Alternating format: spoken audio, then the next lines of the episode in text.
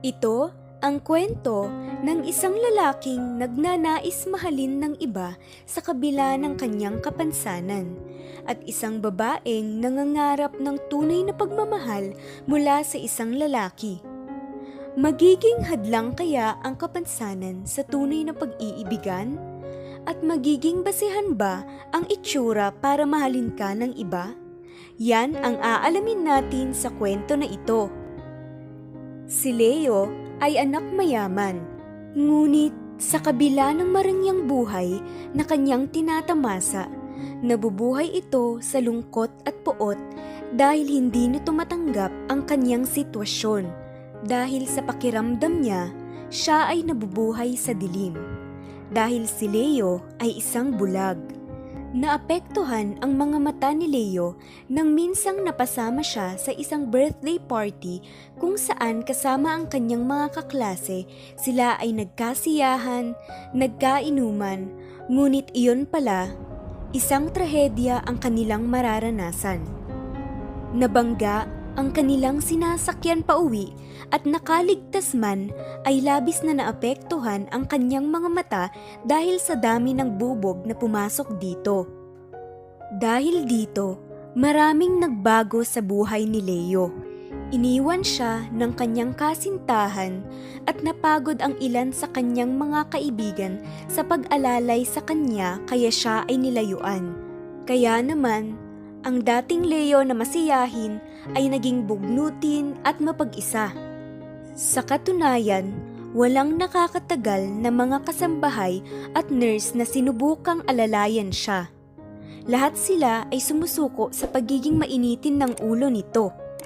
Isang araw, kinailangang magkaroon ng bagong tagapangalaga ni Leo.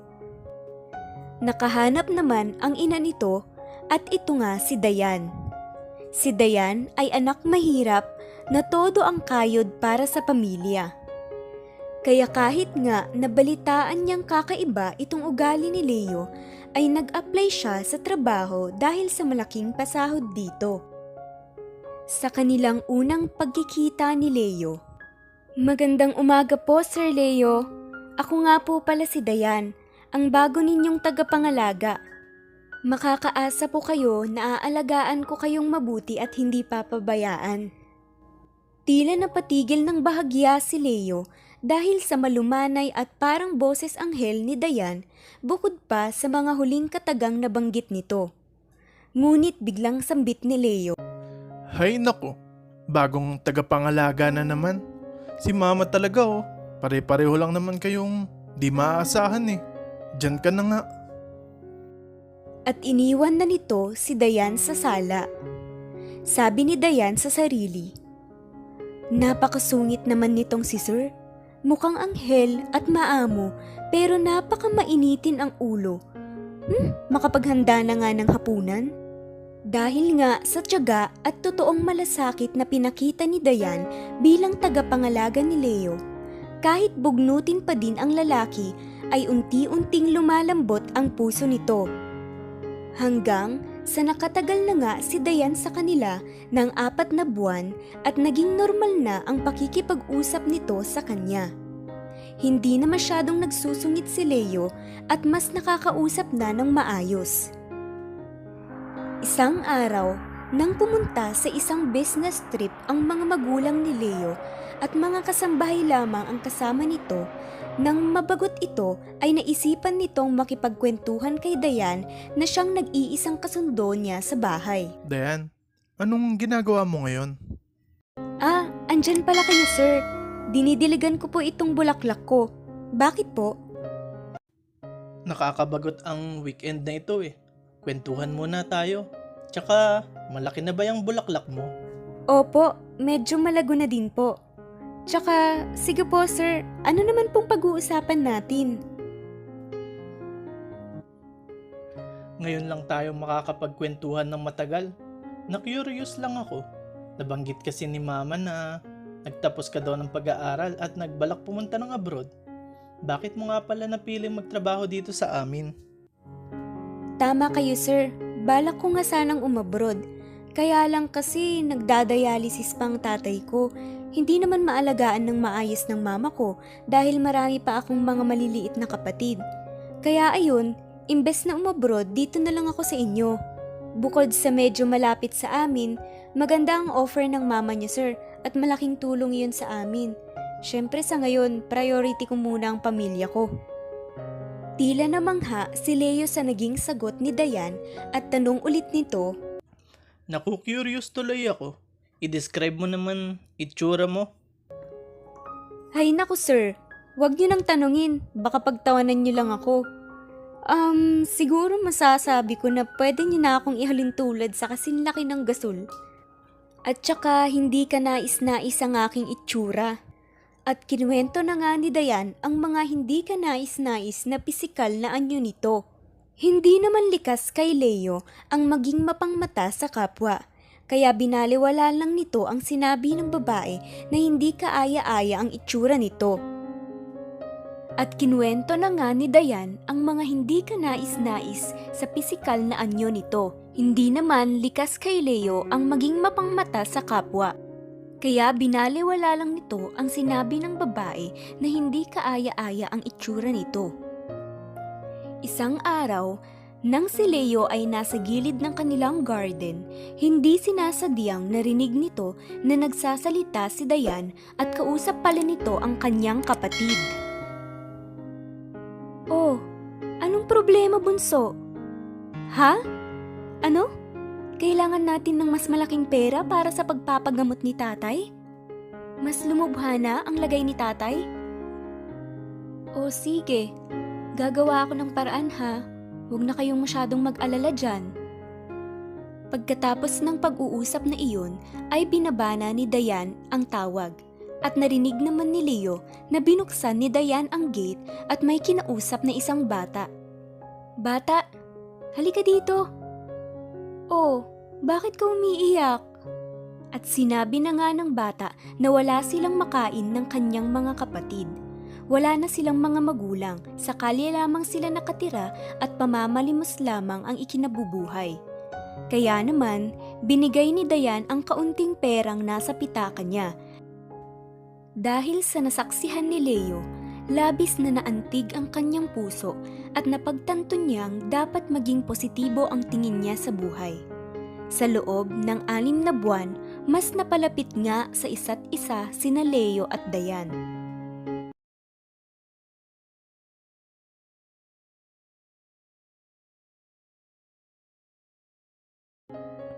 Dayan, nahuhulog na ata ako sa'yo. Gusto na kita. Ha? Ano bang sinasabi mo?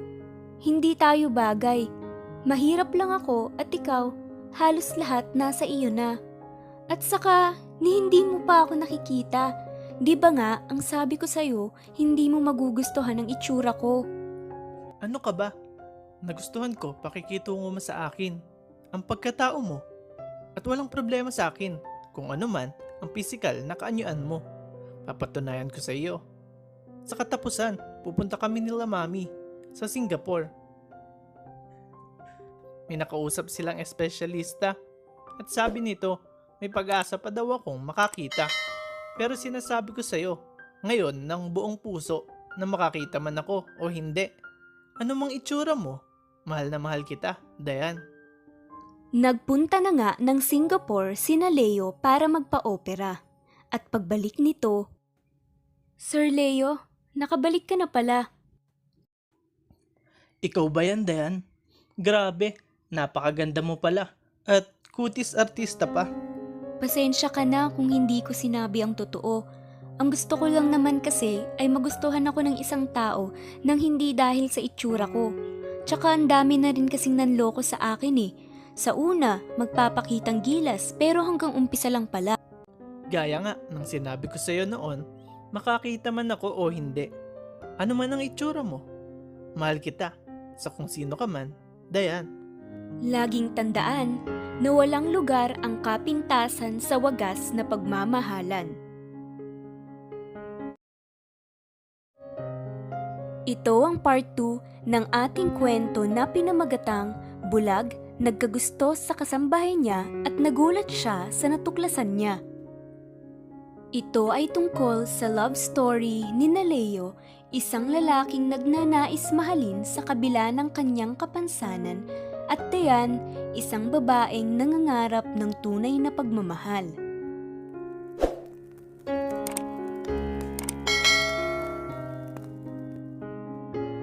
Sa pagpapatuloy ng kwentong pagmamahalan ni Naleo at Dayan ay matutunghayan natin ang mga iba pang karakter na papasok sa buhay nila at ang mga pangyayari na susubok sa tatag ng pag-iibigan nila. Dahil ang pag-ibig nga ay hindi basta emosyon lang na nararamdaman kundi isang desisyon na dapat panindigan. Tara, samahan nyo kami hanggang sa dulo ng episode na ito. Tuluyan na ngang nakakita si Leo at kasabay ng paggaling nito ay ang pag-usbong ng hindi mapapantayang pagmamahal nito kay Dayan. Ang taong tumulong at umalalay sa kanya noong siya ay hindi nakakakita. At ganoon din naman si Dayan kay Leo. Pinatunayan ni Leo na talagang mahal niya si Dayan dahil lagi niya itong kinakausap, sinasamahan at kahit isang kasambahay lang si Dayan sa kanila ay lagi naman niya itong tinutulungan kahit sa mga gawaing bahay na dapat si Dayan ang gumagawa. Inaya ulit ni Leo makipag-date si Dayan at masaya niyang hinawakan ang kamay ni Dayan habang naglalakad at hindi niya mabitawan ang kamay nito na parang may aagaw dito. Pati nga ang mata ni Leo ay nakabaling lamang sa kagandahan ni Dayan. Mabilis na lumipas ang panahon at makalipas nga ang pitong buwan mula nang sagutin ni Dayan si Leo. Mahal, ang ganda dito no? Tahimik, nakaka-relax. Alam mo yun, parang kapag kasama kita, feeling ko ang gaan-gaan lang sa pakiramdam. Nawawala yung problema ko. Tara mahal, kain na tayo. Tikman mo itong tahong na niluto ko mahal. Di ba paborito mo to? Masarap ito mahal. Nanlalambing mahal ko ah. Ano kaya ang gusto? Syempre naman no, mansari kaya natin ngayon. Ah, mahal. Seven months na tayo. Pero hindi ka pa rin pumapayag. Nasabihin natin kila mami ang relasyon natin. Sigurado naman na magugustuhan ka nun. Oo naman mahal, alam ko namang mabait si tita. Kaya lang, nagtratrabaho pa ako sa inyo eh. Um, sige, ganito na lang. Next month, nagbabalak na rin naman akong umalis sa pagtratrabaho sa inyo. Total, magaling ka naman na. So, nag-decide ako na mag-resign na para mas maging open na tayo. Ano, okay ba yon? Kailangan mo pa ba talagang umalis? Sige na nga, basta susuportahan kita sa mga desisyon mo. Sabi nga nila, love conquers all. Kaya alam ko, kakayanin natin to Dayan. Basta magtutulungan tayo. Makalipas nga ang isang buwan, ay tuluyan nang nag-resign si Dayan bilang kasambahay ni Naleo para makahanap ng mas magandang oportunidad dahil kailangan na kailangan niya ng malaking pera para sa pagpapagamot ng lumalalang sakit ng kanyang tatay. Ayaw naman niyang mangutang kay Leo dahil baka may masabi pa ang pamilya nito. Minsan, kung kailan akala natin na okay na ang lahat, tsaka naman may mga pangyayaring hindi natin inaasahan. Masusukat kaya ng pera ang pagmamahalan? Ano ang gagawin mo kung kailangan mo na talaga ng pera para sa iyong pamilya? Nagbakasakali nga si Dayan na makahanap ng solusyon sa kanyang problema. At sakto naman na nakasalubong nito ang kanyang kaibigan ni si Alvin na nagbakasyon galing abroad. Ito ang dati niyang kasamahan sa pagproseso ng kanilang mga papeles papuntang abroad. At nung nakasalubong ay nagkwentuhan sila at nabilib nga siya dahil malaki na ang pinagbago ng buhay nito.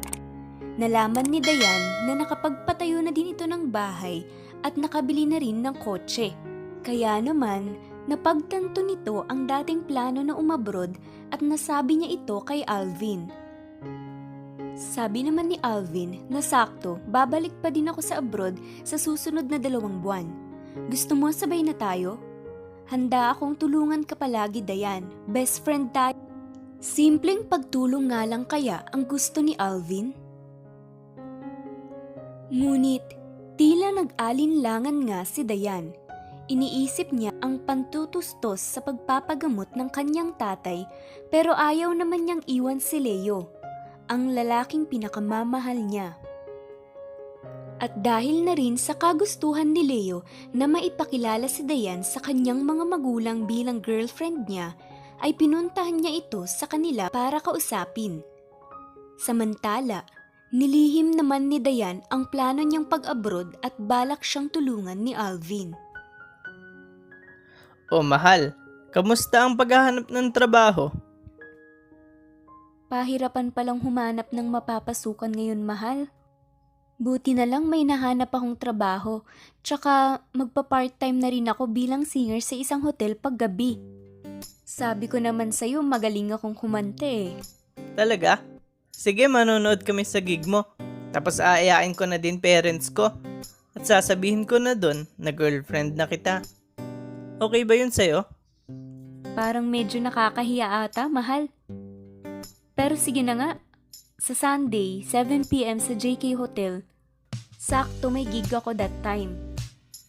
At dumating na nga ang araw na pinakahihintay ni Leo. Okay, let's give it up for our new singer for tonight, Miss Dayan. Malayo ka man, mahalagi mong tandaan Di magbabago pag-ibig ko'y sa'yo lamang Tiwala ka lang, tawid dagat man ang pagkitan Nating dalawa, di yan makakahalang Kahit malayo ka man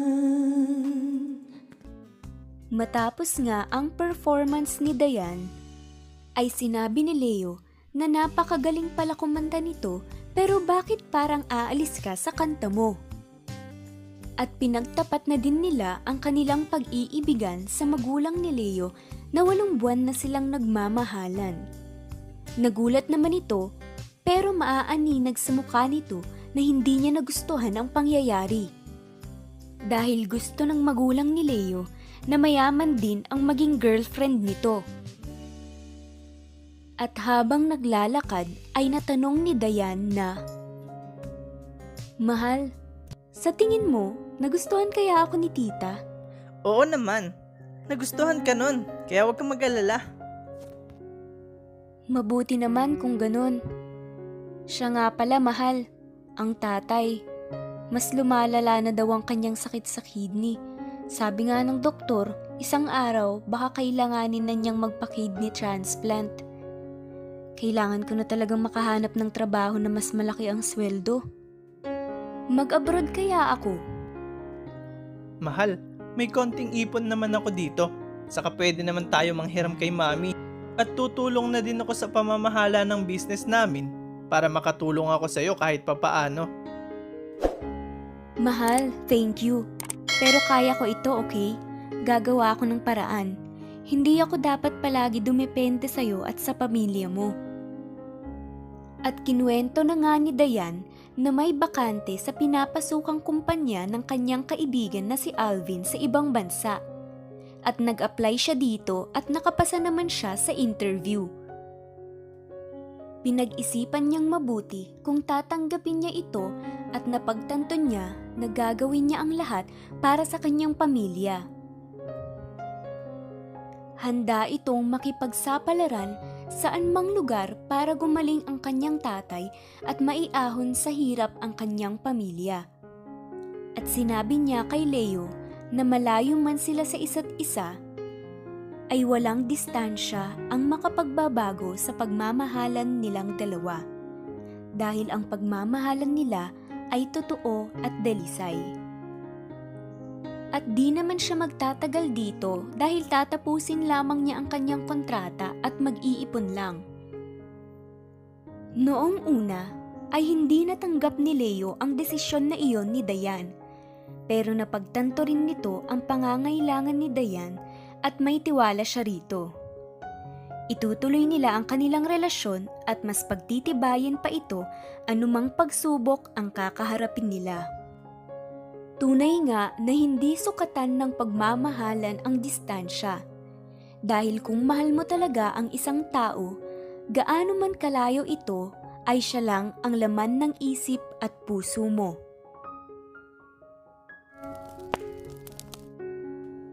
Sa episode na ito, natin makikita na kahit gaano pa kalayo ang ating taong minamahal, hindi man maipakita ng pisikal kung gaano kakahalaga, pero kung may tiwala ka ay hinding-hindi mababago ng distansya ang tunay na nilalaman ng puso at mga pangako nyo sa isa't isa.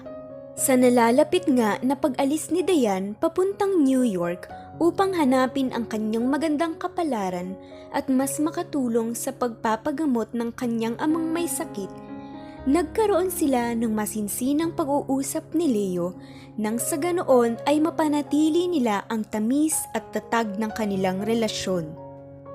Mahal, sigurado ka ba dito? So ang sinasabi mo, magkakaroon tayo ng parang protocols para mag-work ang long distance relationship natin? Sure ka ba dyan? Oo naman mahal. Sigurado. Siyempre, hindi naman biro ang pagpasok sa isang long distance relationship. At siyempre, basta hindi tayo umabot sa punto na nagkakasakitan na.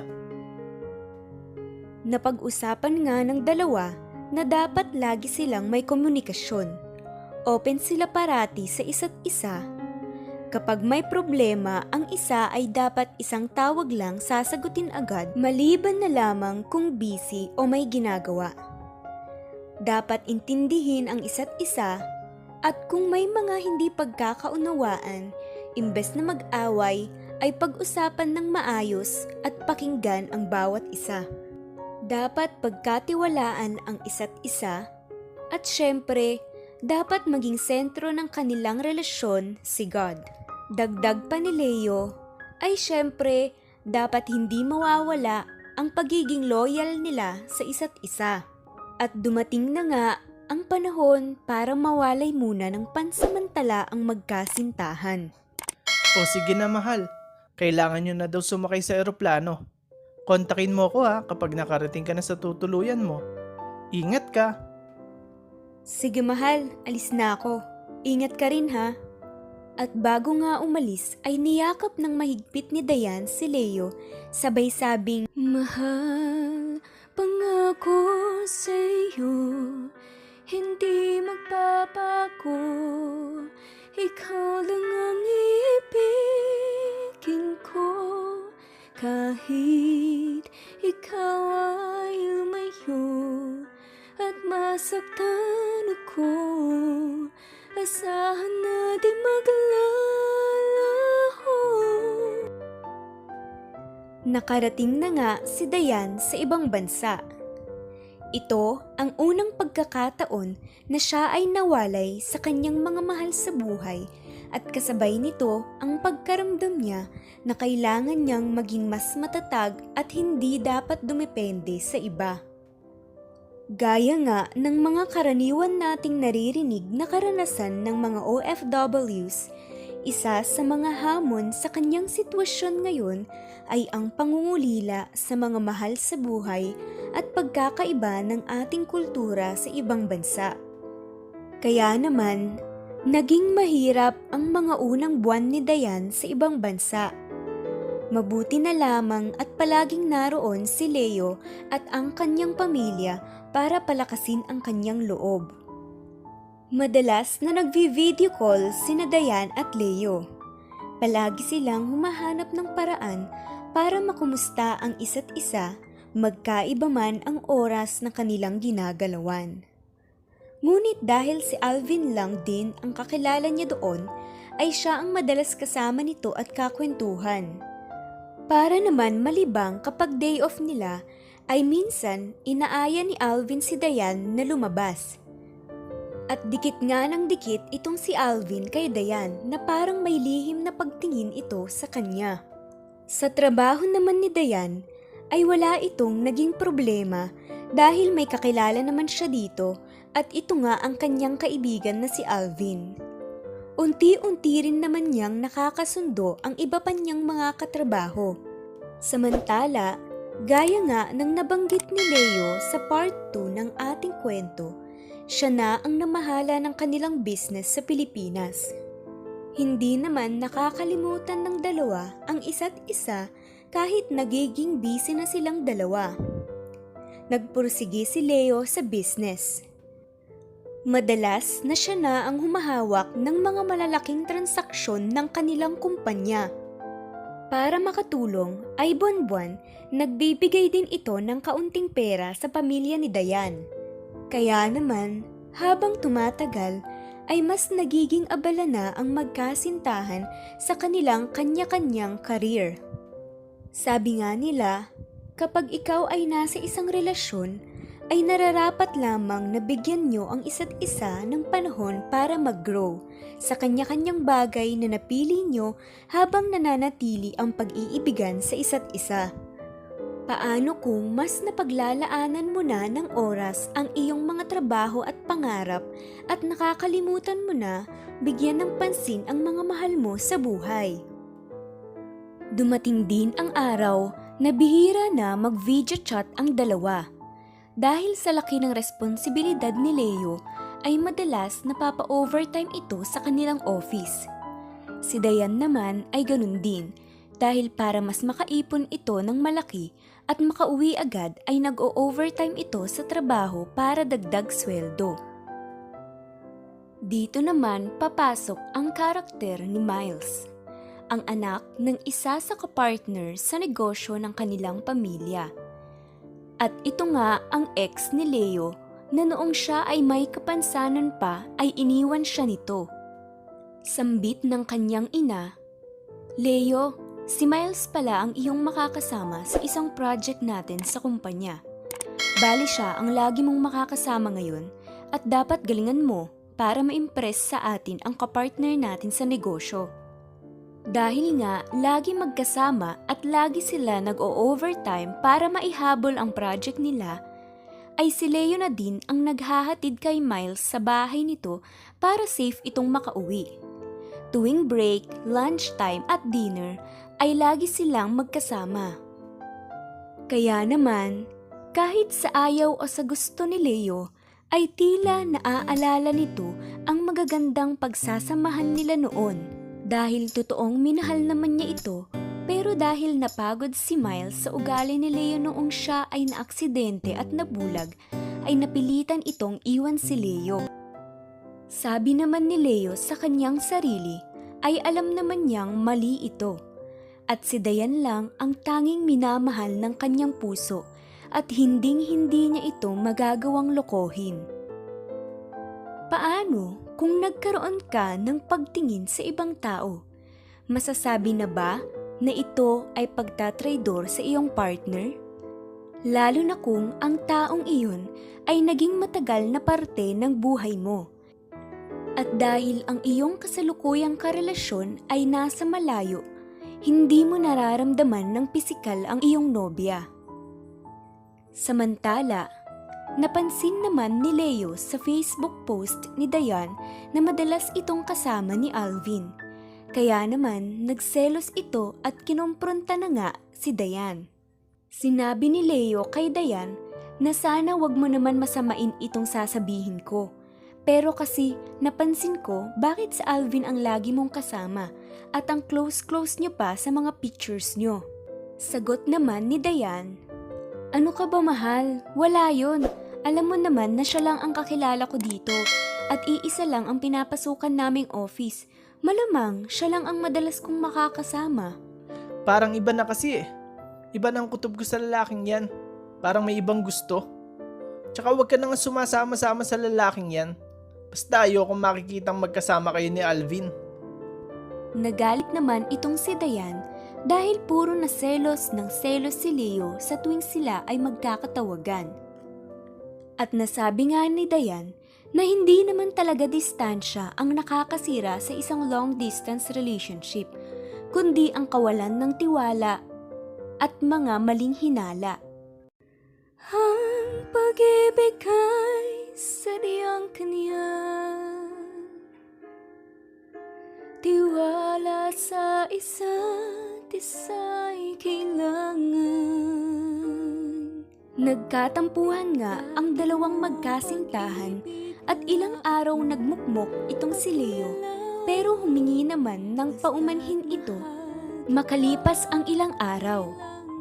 At sinabi nito na hinding hindi niya matitiis si Dayan at handa siyang maghintay. Mali din ang ginawa niya at tama siya na hindi naman distansya ang nakakasira sa isang relasyon kundi ang mga paninira at maling hinala. Bakit nga ba minsan nagagalit tayo sa taong mahal natin kahit wala naman siyang ginagawang masama? Puro hinala na niloloko nila tayo. Naghihinala ka ba dahil wala kang tiwala? O naghihinala ka dahil takot kang siya ay mawala? Maraming salamat po sa lahat ng mga nanood at shoutout po sa mga sumusunod. Juvie Marclastica, Ricky Manalo, Ian Borromeo, Macy Ramos, Fernand Gatos, Marge, and Diema Peña Florida.